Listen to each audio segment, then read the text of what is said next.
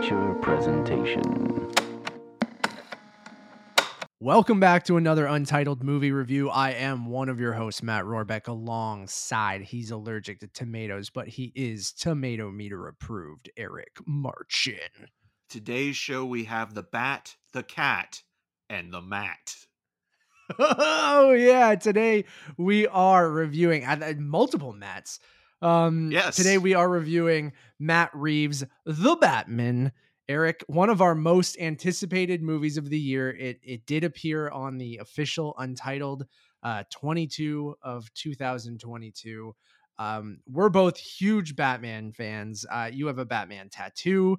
Uh, we've talked about Batman countless times uh, as I think it is both of our, at least one of our favorite superheroes since we were kids. Um, that and Spider Man, you know, even in our Spider Man review and the lead up to No Way Home, we talked about the similarities between those two franchises and and just how important those two characters are.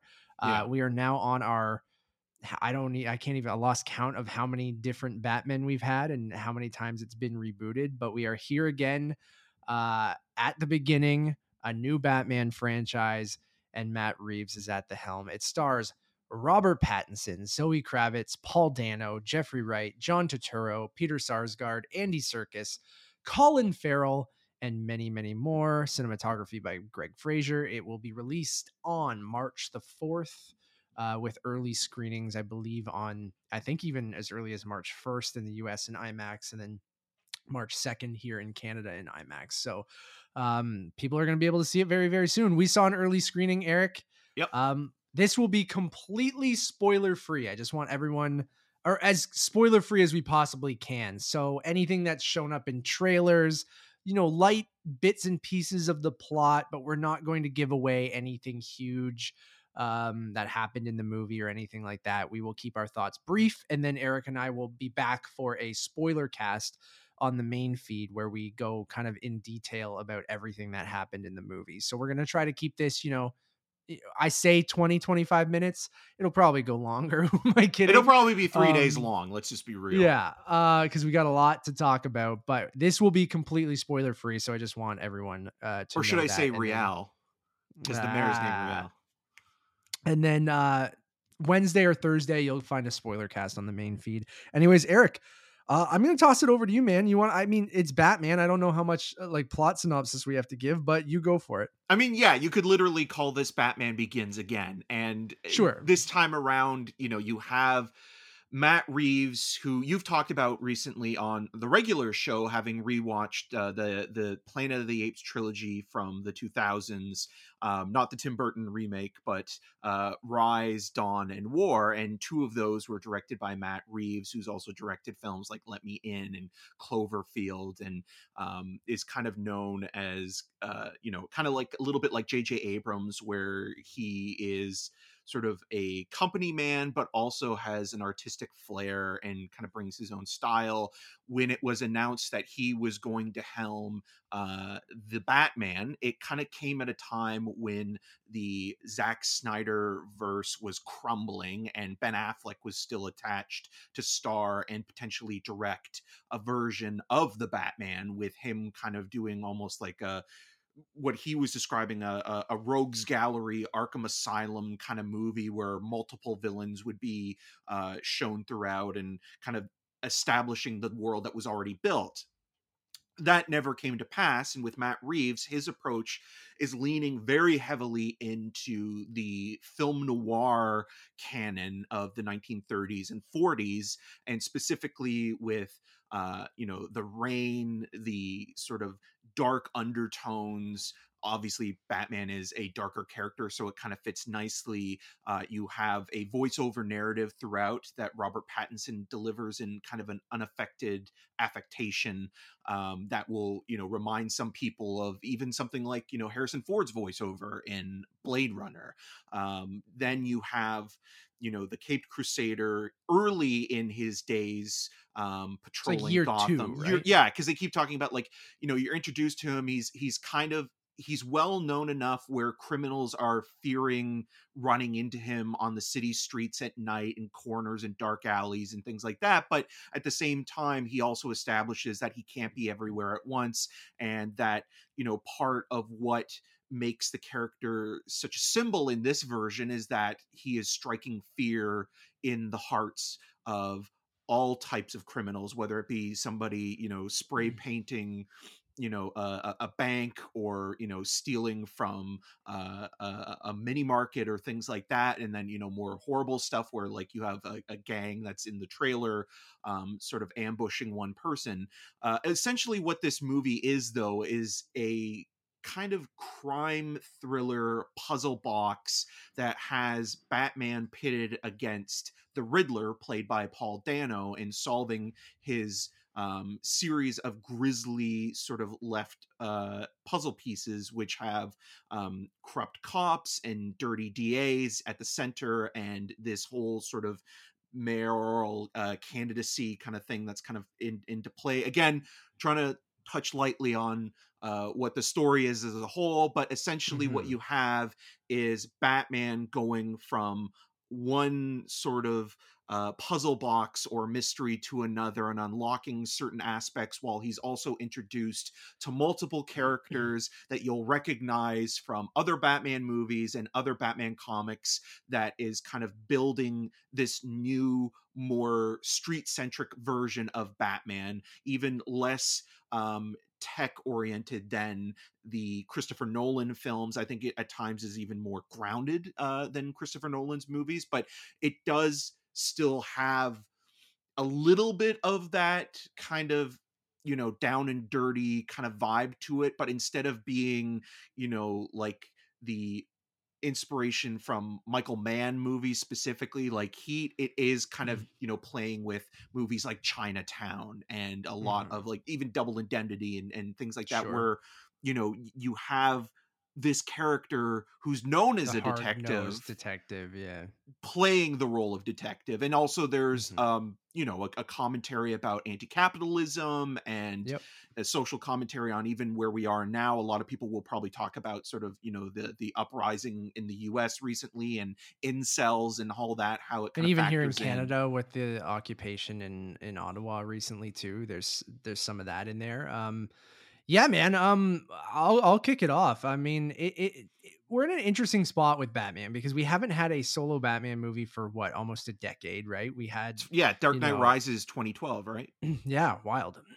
but um, sorry, I ate a, a third of a pizza before I started this, so I got but sadly, it was not a calzone. It was not a Little Caesars pizza, uh, which shout out does appear in the movie. That's not a spoiler, but it's not as egregious as Uncharted when there's not a whole set piece in a Little Caesars like Eric and I joked about. It's just on a billboard. But Little Caesars confirmed does uh, exist in Gotham. Now, do you think um, Matt Reeves, you know, signed off on that because it is called Little Caesars? You know, paying tribute yes, to that's exactly Caesars? what I thought too. Yeah, Caesar from uh, Planet of the Apes.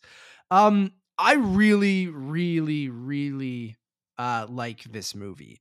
Um, after sleeping on it and thinking about it more, um, and you'll you'll see in my voice and how I said that there. I I'm not necessarily saying that I'm in love with it. And I don't want to come across as, as negative at all because I just feel like after watching both of Matt Reeves' Apes movies recently, um, I just think both of those movies are are near perfect in the you know blockbuster adventure kind of genre, but each being their own kind of different thing. That um, I think this movie is very good, and I can't wait to see it again. Um, but I do think that it is jam packed uh, to the point of almost there being too much in the movie. Um, I there's here things to nitpick, but what I really really loved about it was that it just felt like a really good arc of detective comics. And I feel like that's something yeah, I mean you put it perfectly Eric in your description, but like that's something that we haven't really gotten a lot of in the other Batman movies or even in this show, uh, like the '60s Batman show, which is completely different. But, well, the '60s um, Batman show, I think, is actually he, the closest. Mo- yeah, sure. but it's him more so just like aha and just like not really solving anything rather than just saying he solved it and telling the audience what happened but Right.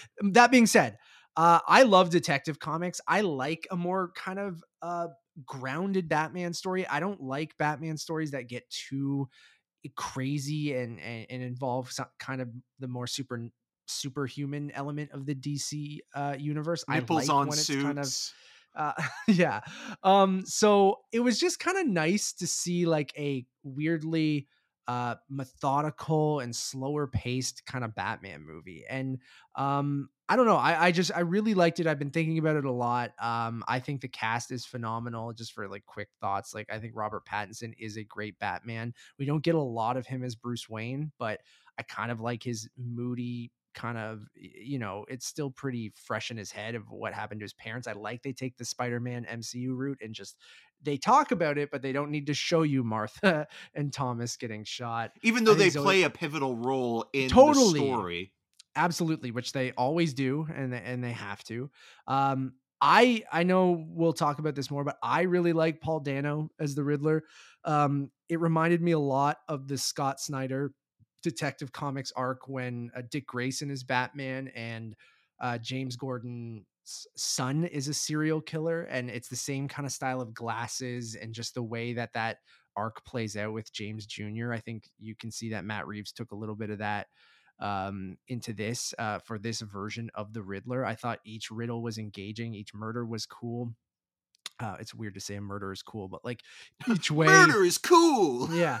But like the way that you know each you know clue is set up and and Batman trying to figure it out, I thought was really really interesting. I, I thought Jeff- Jeffrey Wright was a great uh uh commissioner or he's not a commissioner uh, uh captain gordon in this? What what would he be? Like a he's not Sergeant police captain or- sergeant or something like that? Anyways james gordon uh jeffrey wright is fantastic. Um i think it's something we both agreed on after the movie. John turturro Yeah. as uh carmine falcone is, is fantastic in uh but probably when you're looking at everyone in this movie like it is a it is a more grounded like street level batman like you're saying but i felt like it still felt very comic booky and i know those things like don't necessarily they're like work together but like it is over the top and it is very comic booky and it feels like it's leaping off of a page of like a modern gritty dc comic. Um so you get these kind of very you know a, like flamboyant but not in the you know schumacher way or even in the nolan way um like with the riddler he's he's a lot like and at times it's like it's like wow i did not think that this character would be this animated or things like that and He's basically with- Jigsaw in um, this. y- yes, which th- that's maybe why I like it, Eric. Um, and then uh, where someone like even Colin Farrell as the Penguin is very bombastic in a in a big presence as well. Where Turturro is a little bit more subdued, um, but he's fantastic as well. And I just liked, you know, the pacing of the movie is interesting because it's like I think when people go into a Batman movie, we've just come to expect that it's going to be like filled with action. And this movie, don't get me wrong, has a lot of action and the action is exciting. Um, but it is way more methodical and slower paced and focuses on the mystery and Batman working with uh, Jim Gordon and Batman working with Catwoman trying to figure this stuff out. Uh, that I thought was um, really, really interesting. And and that's one thing I've liked about you know keeping these batman movies fresh is that like each filmmaker who comes in i feel like for better or for worse puts their stamp on the character and each version of batman has felt completely different. Like i think the keaton batman even returns to batman 89 feels completely different to an extent um even though it still feels very you know tim burton and in that world um uh, it gets a little bit more flamboyant and, and comic booky in that second one. Even I would say that And that then- is the most comic booky in terms totally. of I agree. that original collection. Like the Schumacher movies are very flamboyant and They're over the cartoony, I would say, not comic booky. The, But- uh, the Schumacher one. but Batman Returns, I think, is the is is even more Tim Burton specific than Batman eighty nine. Like uh, like Yeah. Batman eighty nine has its elements where it's like oh okay like he's using animation in an interesting way you know it's mm-hmm. it is gothic at times but it feels like batman returns was the movie where he kind of jumped off and did truly his own thing to the point where oh, totally, it alienated yeah. a lot of people oh and and that don't get me wrong and that's why i think each iteration of batman has been so interesting like the schumacher batmans aren't good but they're fascinating to look at as kids movies and live action cartoons and then you go into the nolan trilogy and i feel like that will this will bring a lot of comparisons to the Nolan movies obviously because they're both trying to do the more grounded kind of, you know, adult Batman kind of story and I feel like that's not necessarily fair to this movie because I feel like they each can live on their own and and it is kind of comparing apples to oranges even though it's the same character like I feel like they are doing completely different things in my opinion where I, I do think that there's nothing in this movie that I think hits the highs of some of uh, of like each Nolan movie. Like there's just a scale that Chris Nolan has that I feel like is unmatched that Matt Reeves isn't necessarily trying to even hit because again, he's trying to do something completely different. Um, but I think that this is a wonderful setup uh, with tons of fantastic world building. Um, and I just can't wait to see where it goes next. Like, uh, and I can't wait to see it again. Um, so I think that's very telling. But Eric, I'll let you go because we'll get more into it. But those are my kind of uh, quick thoughts on on the movie. Yeah, I'm pretty much in the same bat cave as you when it comes to. I don't even want to say enjoyed it because it's not a. It's not. That's another thing where it's I not a fun movie. No, like, I think that know, that is going to be something similar to Batman Returns, where you're going to get a lot of people going into this thinking they're going to get you know pure entertainment and they're going to be sitting there for nearly 3 hours watching this densely constructed almost a season's worth of plot yeah. within this sort of detective tale um going on and i think that that is the flaw of the movie because it's so ambitious for what it is taking on and you can appreciate that from even like I don't know if Matt Reeves is a, is a, a, video game guy, but we've been talking a lot about this as well recently with Uncharted and even Resident Evil: Welcome to Raccoon City. Like this does almost feel like you could easily adapt this narrative as a Batman video game, like the way that like there are certain aspects of you know batman decrypting certain um clues that are left or riddles that are left and and how the arkham games them. are very much like this the arkham batman games that came out uh, a few years ago yeah have these kind of detective moments and that's where i think like it's it's strongest but it also the weakness of that is that there are so many moving parts in the script by matt reeves and peter craig who uh, peter craig adapted uh, ben affleck's uh, the town um, that it's like okay well we have to you know take this component that we've you know focused on the stuff with you know john turturro's carmine falcone and we have to put that to a, uh, aside for a little bit. Then we have all this stuff with you know uh Zoe Kravitz's uh, Catwoman that we have to kind of develop for a little bit there with the police procedural element and sort of like her becoming his eyes and ears to the criminal underworld, which kind of also reminded me a little bit in one sequence um, in in this movie of a scene in uh, No Time to Die with how that kind of plays out a little bit with how audio is used specifically. Yeah. Um, and then it's like okay, well then we're going to move that you know uh, to the side a little bit and then we're going to also have this stuff with you know this mayoral campaign that's going on and you know again we're going to move that to the side and then all the stuff with you know Bruce and Alfred, uh, Alfred being played by uh, Andy Serkis, um, who Caesar himself. Yes, and and I think that relationship is one of the more interesting components here because unlike previous versions, there's always Michael Gough and and uh, Michael Caine there was always a warmth to them even though they were still stern sort of um, parental figures in, in in bruce's life but mm. here you get a sense that the last couple of years there has been quite a bit of friction between both alfred and and bruce and that kind of wears nicely on uh, andy serkis and and how he kind of you know conveys a reluctance in sort of going along with this more than the Alfreds before who kind of almost are just there to, you know, stitch him up or, you know, make sure he, he eats every now and then, where like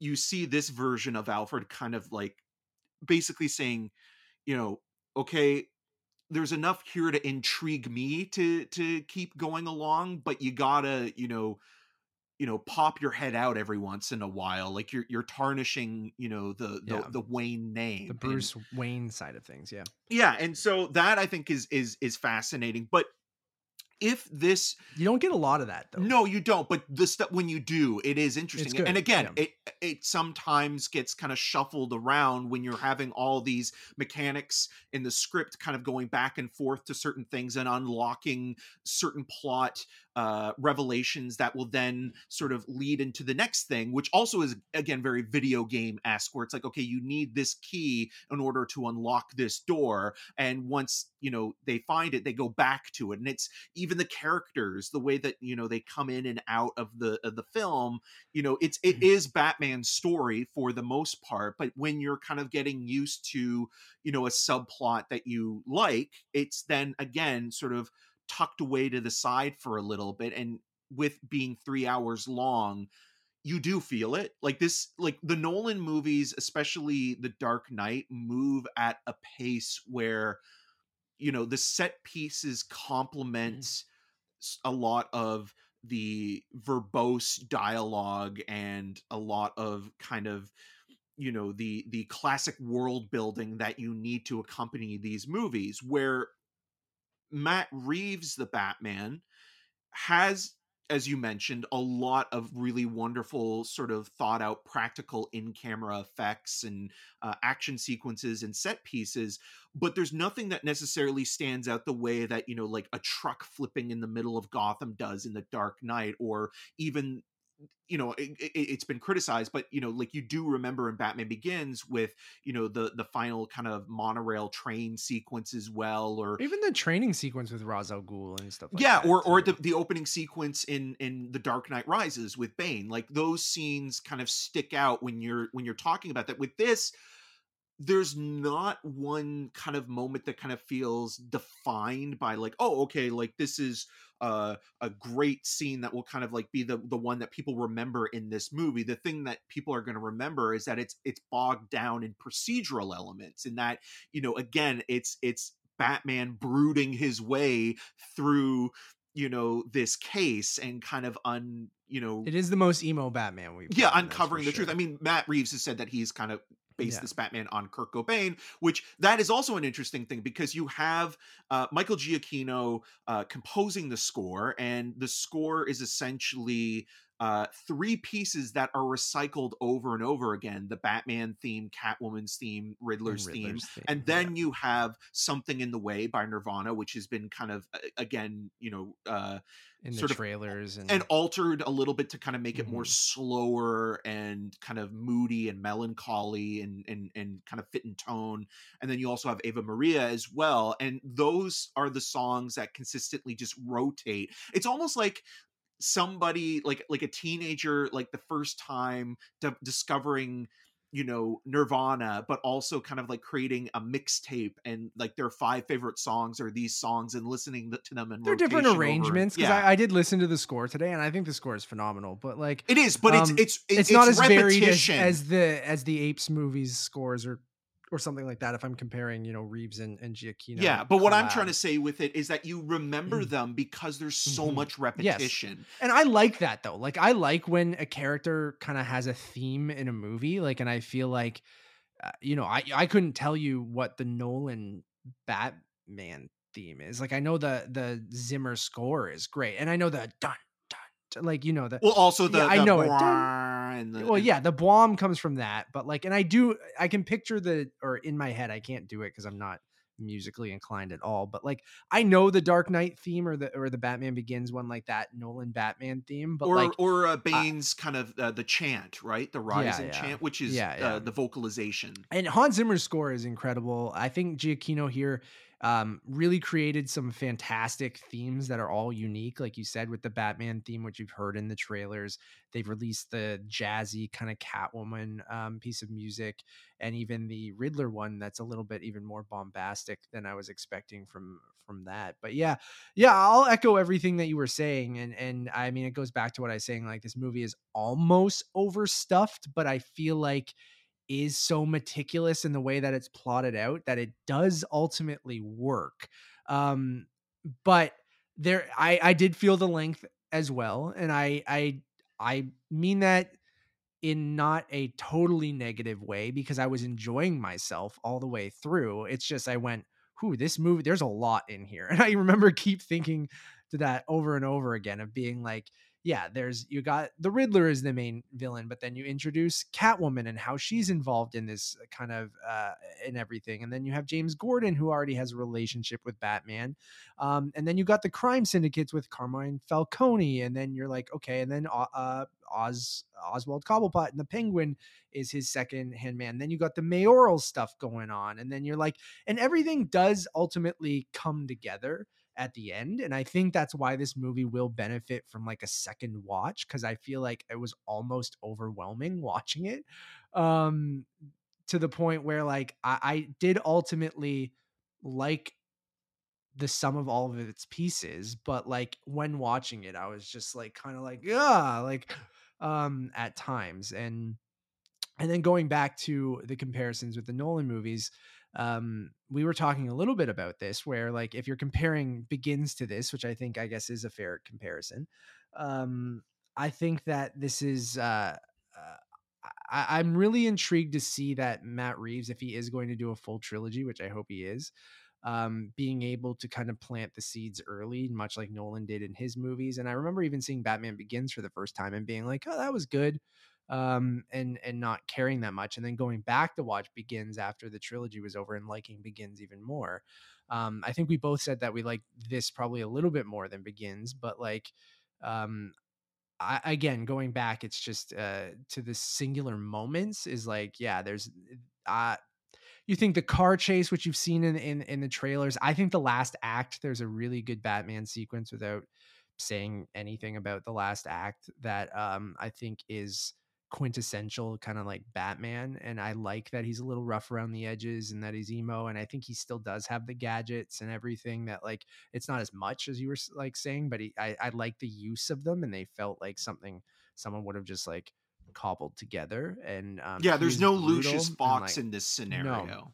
And he's he is a brutal Batman, and I like the voiceover, and I like how um I love the look of Gotham in the movie as well. Like each each Batman series has its own look for Gotham as well, and I think this was a a good middle ground between the Nolan Gotham, which was just like clearly like Chicago, and the Burton um uh not maybe as you know wild as burton's um well burton's Gotham, and like, this were both shot in the uk because batman yeah, 89 and, was was shot in in in the uk for the most part so. But do you uh, did you see any of that? Because like i saw in the establishing shots in gotham with the neon and you you got a lot of new york like gotham uh, square garden is clearly madison square garden and things like that and gotham was always very new yorky.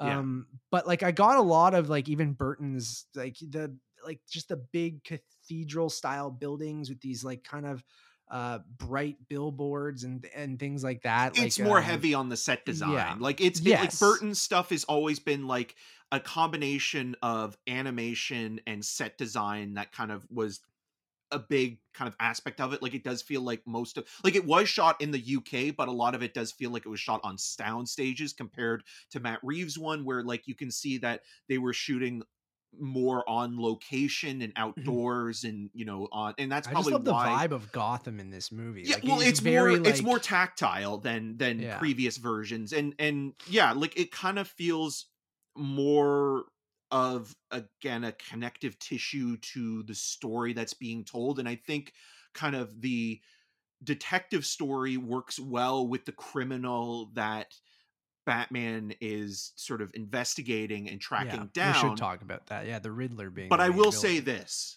I did not like Paul Dano's Riddler, and Paul Dano's an interesting guy. Where I I like him, but he has this tendency when he plays this type of character to go over the top in a manner that can be a little bit grating and also obnoxious. He he even did this with the one scene that he's in, which was one of his first movies, which he also played a serial killer. Spoiler alert for uh, Taking Lives. He played the younger version of Ethan Hawke in the opening sequence of that movie, and like he kind of gave away, you know, who he was playing in that one scene, but also kind of stuck out like a sore thumb because he was so just a little bit too intense and and i get that he's playing this unhinged serial killer incel-esque kind of guy but it's just like with a lot of serial killer movies i feel the more over the top they are it kind of takes away from the whole point of what a serial killer is because you look at you know kevin kevin spacey in seven which this is that's obviously a movie it's influenced by or even you know not not John Carroll Lynch, but the voice actor who did the Zodiac killer uh, when he's calling in to talk to Brian Cox on the phone or you know you talked about Dexter on on the regular show recently um there's there's a ton of serial killer movies and TV shows where it's like okay we got to have these guys at 12 you know and and because they've got to be creepy and weird and disturbing and we got to get that point across.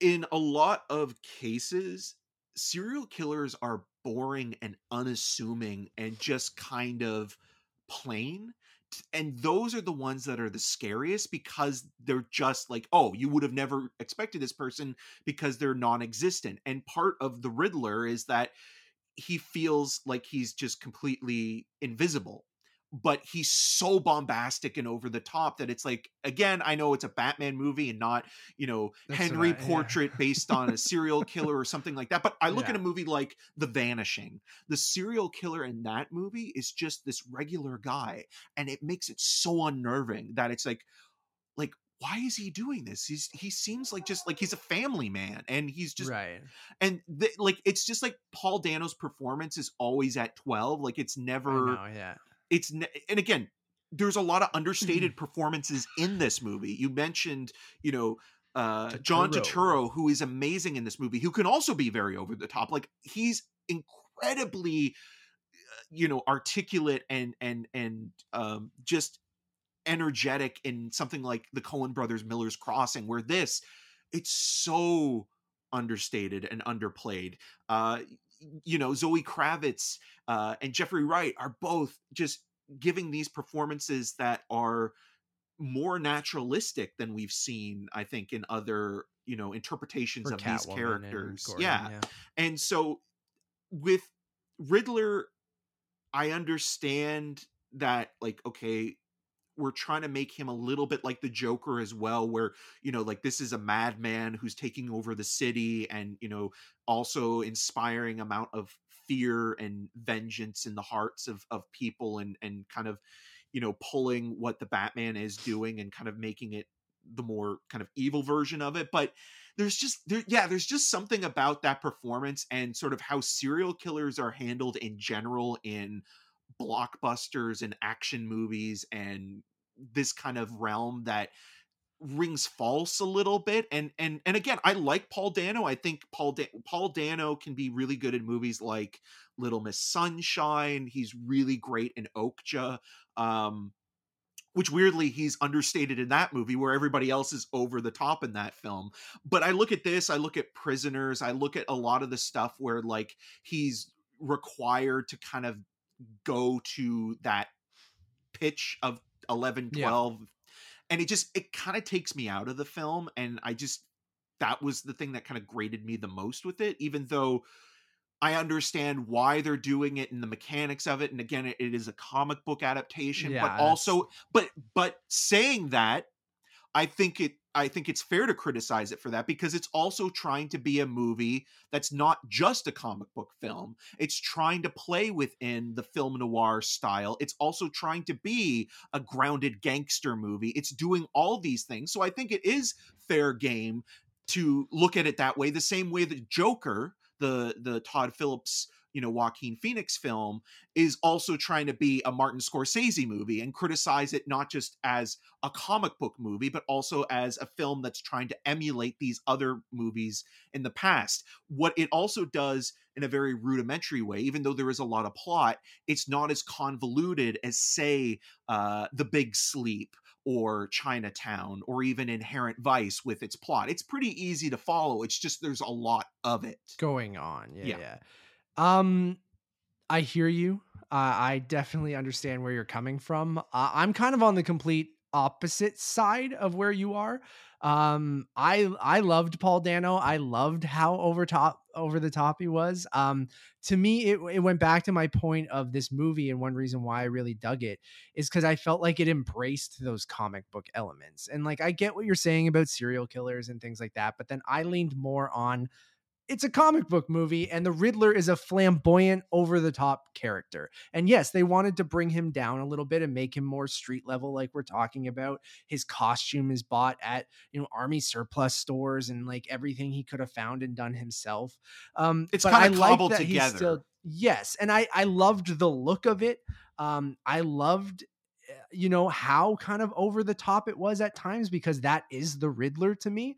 And then that's why one thing why I think this movie is very interesting is because it is a grounded noir, methodically paced, slow burn um Batman movie, but then I do really feel like it embraces some of those comic book elements and tries to mash those things together. And maybe it's not going to work for everyone, but for me, I liked the mashing of those two worlds, like to try to make that hard nosed detective story, but then still be very comic booky. Like to me, Dano's Riddler like was something I'd see in a Scott Snyder, you know, uh, Riddler story in in the Batman comics of, of the last 10 years, right? Like where you're trying to be a little bit more adult, you're adding a lot of violence, but the crux of that character always was a dude in a, a bright green suit with a, a question mark cane and going, riddle me this, Batman.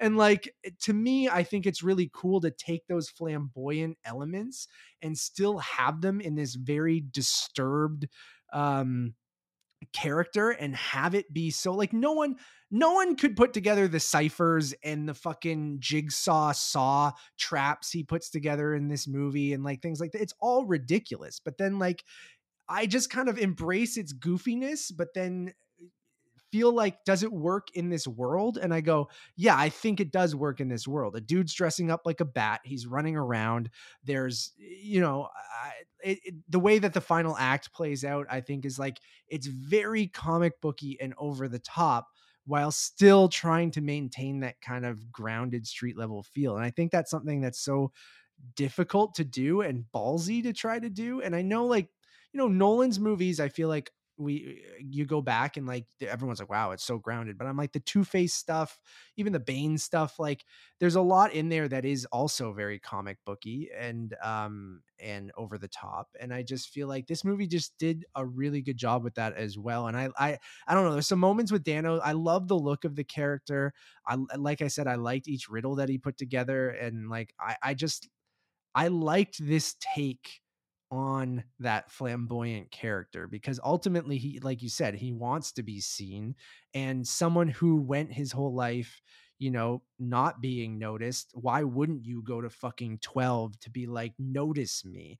And like that's what i kind of liked about it that each time like whether every phone call and every riddle it was so elaborate and so big and then even in the like as it kind of keeps escalating and escalating like um I think there's a really fucking awesome moment in the like, and it's very again, it's derivative of these movies you talked about, of serial killer movies, of noir movies, of like Zodiac, of all the of Seven, all this stuff. But like, um, I just think seeing that in a in a Batman movie was really really cool. And like, there's a moment with the opening kind of murder from the Riddler. Um, I- which you've seen in the trailer. This isn't a spoiler either. No, no, no, no. You've seen a bit of it. I won't go into details and I won't even say what the shot is that I really liked, but it was just like it, it's very it I don't know, like I just loved the vibe of the whole movie and it just kicks off in such a way where I'm like, "Oh fuck, I'm in. This guy looks fucking cool and like I just love this take on the Riddler and like um I, totally see where you're coming from too, Eric. Like I, I, I get that, and I think there will be people on either side of this because, like, um, I think some people will go, "Oh no, he, uh, Reeves wanted this grounded, you know, thing," and then you add this character that at times is way over the top. And I think he's Um, over designed a little bit too. Like I know you like the look of him, but like even to the Mhm. point of like the heavy breathing. Like it's like Yeah, I loved it. okay, I like loved it. this I loved it. signature uh, this signature of a loved it. character who breathes heavy and has, you know, a, a voice modulator and, you know, does the saw, you know, the John Kramer kind of thing. Like I, I get it. You're you're wanting to do something different compared to the Frank Gorshin uh, uh, Riddler or Jim And Jim Carrey's Carrey, Riddler yeah. or John Or even Astin, the who is also on Classic Riddler from the comics. And I like okay. Frank Gorshin's Riddler and John Astin's Riddler from uh, the, the Oh, Batman yeah, TV sure. series. And and I understand what you're where you're saying. You know, it's this guy who's literally giving riddles, but it just it's like again, it almost does feel like Matt Reeves is trying to have his cake and eat it too, uh, where it's like, you know, I want to make this serious, down to earth, realistic, yeah. grown up movie. And yeah, it is based on a comic book, but I can take that and show you that these movies can also be for grown-ups but i'm still going to have this character who is literally designed by the last like sort of breath of his life and kind of feels almost too wacky even for the comic books and like he like like i look at again i look at someone like john turturro I could take him out of this movie and I could put him in Donnie Brasco or I could put him in But that's any- not what I want in a no Batman. no no no no for no no I know that I know that but you can take that character and put him in another film Sure. you take this Riddler you can't put him anywhere else other than a Jigsaw movie and but and that's I feel, why I but I feel this- like but I feel like the movie itself is thinking that this is like the most authentic and cool and creepy version of a character and it's so Yeah. unsettling and it's so scary and by the time you get to the end of the film you're just I was so annoyed with him. I was just like Oh, I, I like he's I so I love the he's so predictable. He's so Eh, like I was almost like Brad Pitt in Seven when like he's berating Spacey in the back of the car. It's like you're just a fucking caricature. And the and and it's not just this movie though. I shouldn't say that. Like yeah, it's not- yeah, yeah. it's it's the way that serial killers are usually portrayed in these kinds of Absolutely, films where it's just like and I don't disagree with you. I'm just okay with it in a Batman movie. no, and and and I get it, but the Batman movie that it's in is also trying to be something that is geared towards grown-ups. And it's like on on one hand, eh, one hand, it's like, okay, be this mature, you know, movie that wants to kind of be made for, you know, people in their 30s, 40s, and 50s, and and like, you know, even sort of, you know, bring over convert the skepticals, but then you have the Paul Dano stuff, and then you have Colin Farrell imitating Robert De Niro in and he's in a also fat over suit the top. and an over the top. But there are also caricatures like that that you could, you know, criticize and be like, okay, well, you know, like what makes him any more different to say like Joe Pesci's character in Sure. Goodfellas. And there and there are people that are like that, but it's this this weird kind of stereotype of like, you know, Eric just has to stick up for all those serial killers. They're not. I'm not. being I'm not. I'm just saying it's just so lame kidding. how I'm kidding. I- again, I'm coming from a point of view of my father was a forensics investigator, and Sure. a lot of these people that do these horrible things are are people that you like. Even the I way they do It's just- them, I get that. it's it's done. It's done in a way where it's like it's it. It almost to me feels like it's weirdly like. but people also don't dress up like a bat. That's no, I know, thing. I It's know, like- I, I know so that. that's why I'm But- like, but I when- don't care. But when it's do, but when it is trying to be like, okay, like this is a story about where I don't, know, I that's where I government with you. systematic corruption, Sure, which is about like institutional racism that and stuff is real, but you can talk Yes. about that in a comic book. Movie. and we'll talk about that more in the spoiler but when it's having that in there and it's like okay well like this movie is going to mean something it's going to be it's going to be about what's you know going on right now in the world it's going to be a social commentary and reflect those things and then on top of that and then it's you like think it undercuts it when the guy's so over the top. I get what Yeah. you're saying.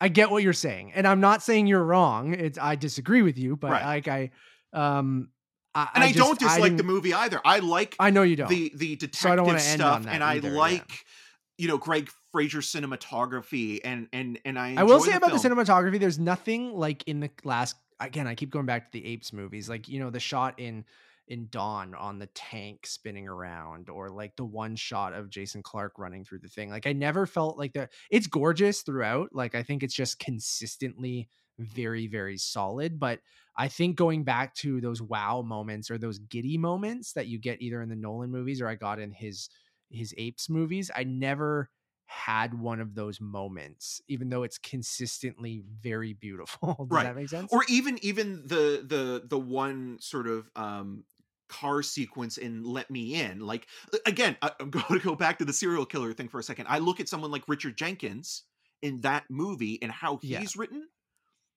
very similar even the way that he kind of creates a makeshift and, yeah. costume he's doing it out of partly necessity but again like it kind of feels like matt reeves knows what he's doing and i wish that he kind of applied that to that or maybe it's just dano i don't i don't know because dano can be so like even in something like prisoners he can be so grating at times and i find like when uh, when directors ask him to kind of like go to that extra level it's just too much and when he goes double dano? Yeah and and again you know some characters it's appropriate for and sure. you expect it of but when when it is trying to kind of be taken seriously as a movie and not just a comic book adaptation or a Mhm. superhero movie which it wants to be both i think it has to be open to those criticisms and and i think that it has like again there's a lot here to like there's a lot here to kind of uh dissect when it comes to the making of the film when it comes to the look when it comes to the writing the performances and everything but i think there are things in this the batman that aren't as great as i was hoping they would be and maybe it's an expectation thing and and i think it's with that with with the apes films because there was very low expectations Sure. with those ape movies again after tim burton's yeah yeah it's more like um, bananas and plantains or something like that you know Sure, like yeah. the savory versus sweet um but i think going into the planet of the apes movies after that tim burton remake there was nobody that was like oh like i'm, I'm really jonesing really for this. need more of this. Yeah and then rise was such a surprise which was directed by uh rupert wyatt and then when reeves came in it was kind of like oh that was you know that one movie was a pleasant surprise. I don't know if i need another one but hey i mean matt reeves is kind of coming on and he and you then know- you're like holy shit yeah and, and so with this you're going into it thinking In oh it's matt reeves yeah. directing you know a batman Absolutely. movie and i think that absolutely plays a part of it. And then that's why i'm excited to kind of revisit this movie in a week when we go see it again because like you know these are our initial impressions and i, I was saying this um you know uh, to you earlier where it's like hype builds and no matter if you're a film critic or you're just a fan or anyone like hype gets behind things. Like we love movies more than anyone so we are going to be excited for a movie and that's going to come into play when you see a movie. And i feel like that affects your opinion sometimes even if you want to objectively look at a movie of the good or bad um, that's not usually how i review a movie it's I, I like to go from the subjective thing and if you agree if you go oh i agree with matt a lot that's how you know that's why i want people to listen to us but like i really feel like hype does play a part into these movies and i am very excited. I always find myself especially at tiff and big movies like this like i love seeing it a second time with tempered expectations. You know exactly what's going to happen in the movie so you can kind of just like the second time just let it wash over you and like and just uh, pick out different things or analyze scenes or characters that at the first time it was just so overwhelming or you're so excited for what's going to come and like that you just when you don't know what to expect it kind of plays a huge part into it. So like i'm very excited to rewatch this especially because what we said it's a detective story it is a puzzle box like I want to go back to the beginning and like, you know, when everything, you know, and see it from the very beginning and see the seeds being planted and what the Riddler's ultimate plan was. And like, uh, I'm very excited to watch it again. And like, um, so quickly before we wrap up, I don't know what else we need to touch on. Like the action, I think is exciting. I just think it comes in very quick bursts and like, uh, the choreography is really cool. Like the bat, this version of Batman is very brutal and, um, I like that he's not just like perfect, but he is obviously very skilled and like he'll just walk in brazenly into like a nightclub and just try to beat the fuck out of everyone which i think is really uh, really cool. And there's so many moments where, you know, instead of sneaking through the shadows, Batman just walks up and he's like, I want to talk to the penguin. And you're like, well, okay. Yeah. And like, I like seeing the iceberg lounge and like the world building, I think is so, so cool.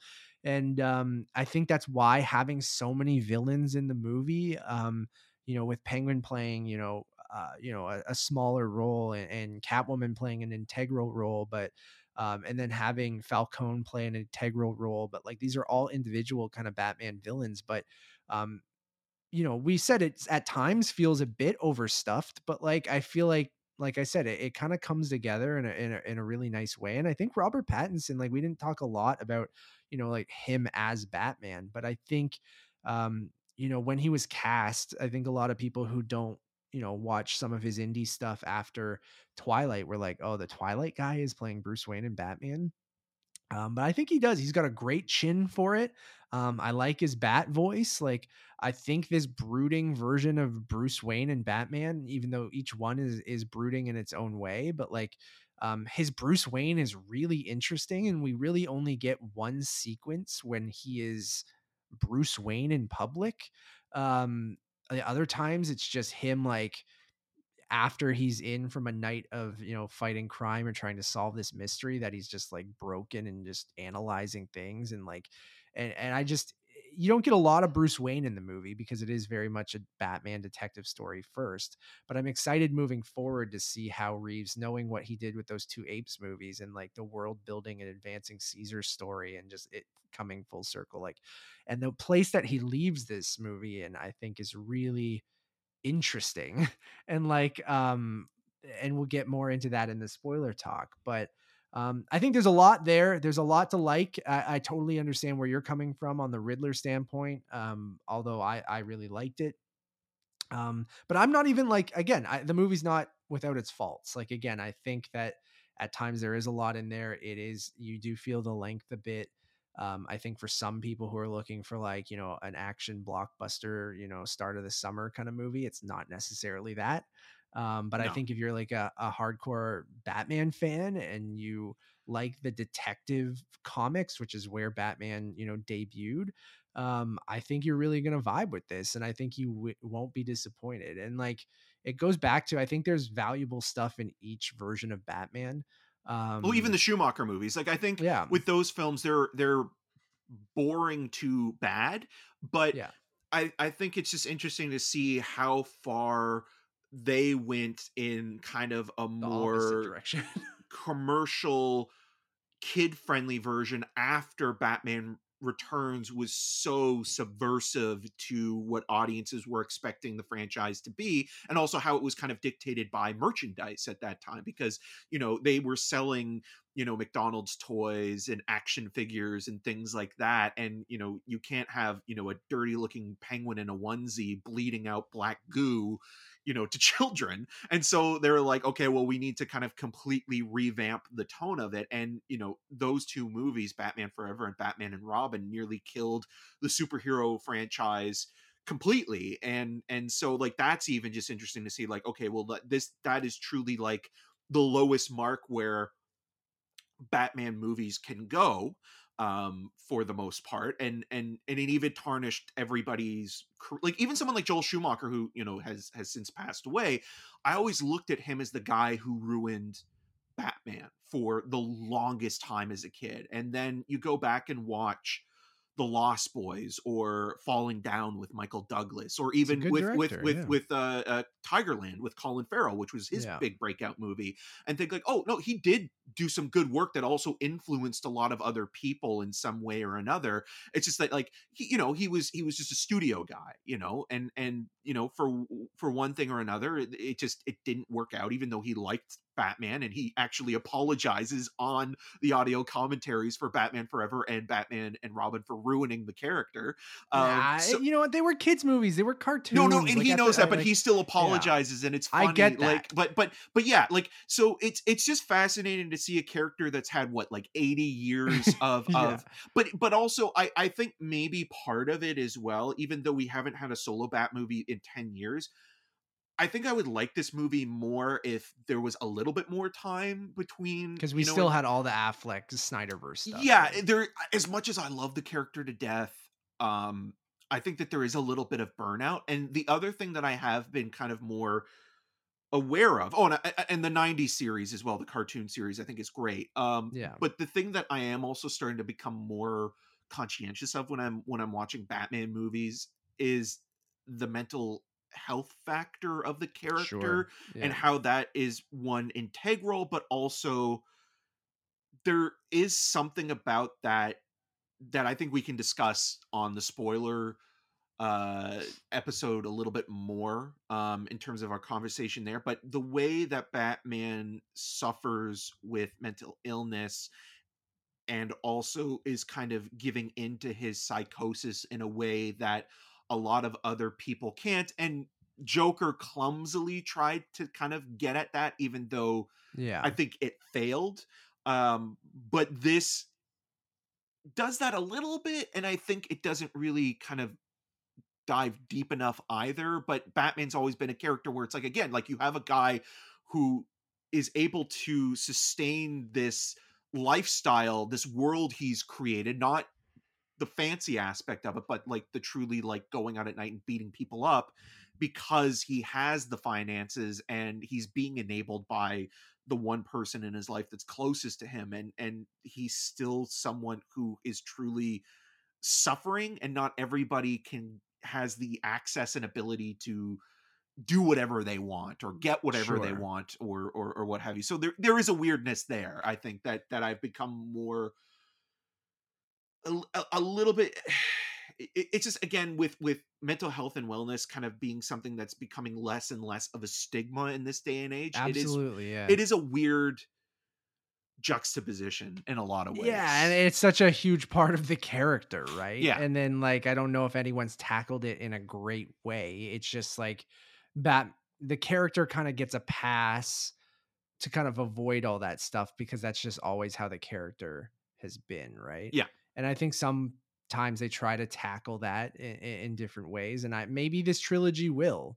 Um I, I don't know if we got a ton of that here, but yeah, we can talk about that in the in the spoiler cast, but um ultimately i think it is again I go back to it like each batman version i think is is interesting or valid in its own ways um i really really enjoyed this i can't wait to see it again uh i'm gonna give it a four and a half out of uh out of five I'm going to give it a four out of five. And I think the other thing that we need to talk about a little bit in the spoiler review, and and I'll just mention it here, is how this movie also uses social media and and has an online presence throughout the entire movie. Obviously with the Riddler, but how that modernization with the kind of classic undescript New York esque looking city that is Gotham is kind of used. And I think that like the social media aspect of it is an important element um, throughout this film. And also, it's just interesting to see how,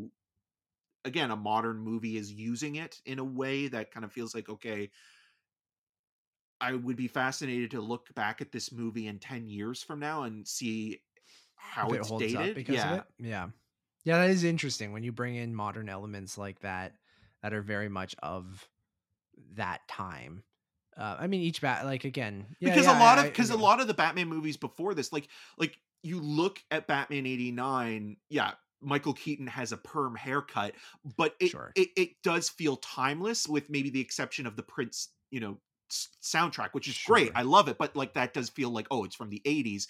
And then even with the Nolan movies, you know, they have more tech and gadgets and stuff like that, but the tech and gadgets do kind of feel are kind of you know they're Almost Batman Bond-like. gadgets. They're yes, Bond-like, right? exactly. Which means like it's not something I actually use, which means it can be timeless because it was this thing created for this guy, right? Yeah. Where it's like Iron Man in the first Iron Man when he uses the fucking BlackBerry or whatever, you're like, oh, no one. yeah yeah those anymore." exactly and and with this like Um, i could see like certain things that are used throughout Palm the film um in the batman kind of being dated in in and maybe a few years time just in terms of um, of technology but also how the technology is used and how it's also kind of playing into certain um, politics of what's going on in the last, especially in the U.S. in the last ten years or so.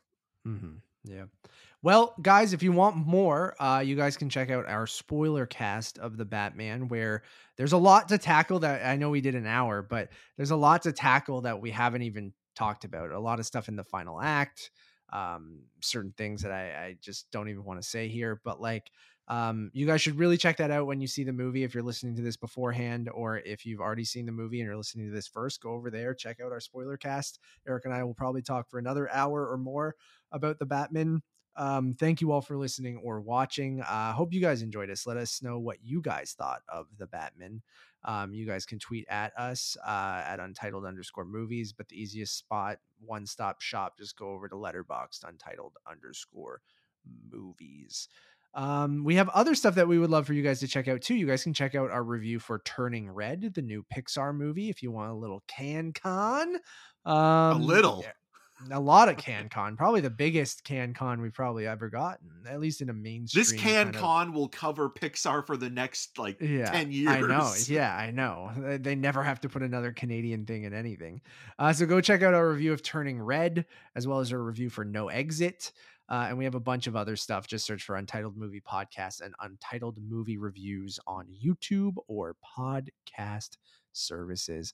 Uh, as always, I am the Matt Man, and you can follow me on all social medias at Matt Rohrbeck and watch my stuff around the internet and on Family Feud Canada coming up and yada yada oh, yada. Oh, and you were also on Screencast recently. Yeah, thank you for bringing that up, Eric. I was on the most recent episode of the Kind of Funny Screencast where we talk about uh, kind of what we've been watching this year in 2022. So we talk about uh, Murderville, The After Party, Pam and Tommy uh Yellowjackets uh i bring up uh last one laughing canada some more CanCon. um, a lot of CanCon actually we talked about. So uh, go check that out over on the Kind of Funny YouTube channel or on podcast services. Just search for Kind of Funny Screencast. Thank you, Eric. And I am the Martian Might. You can find more of my video reviews on rogerstv.com slash cinemascene and on the social medias at EM6211. Until next time. Goodbye. I'm Batman.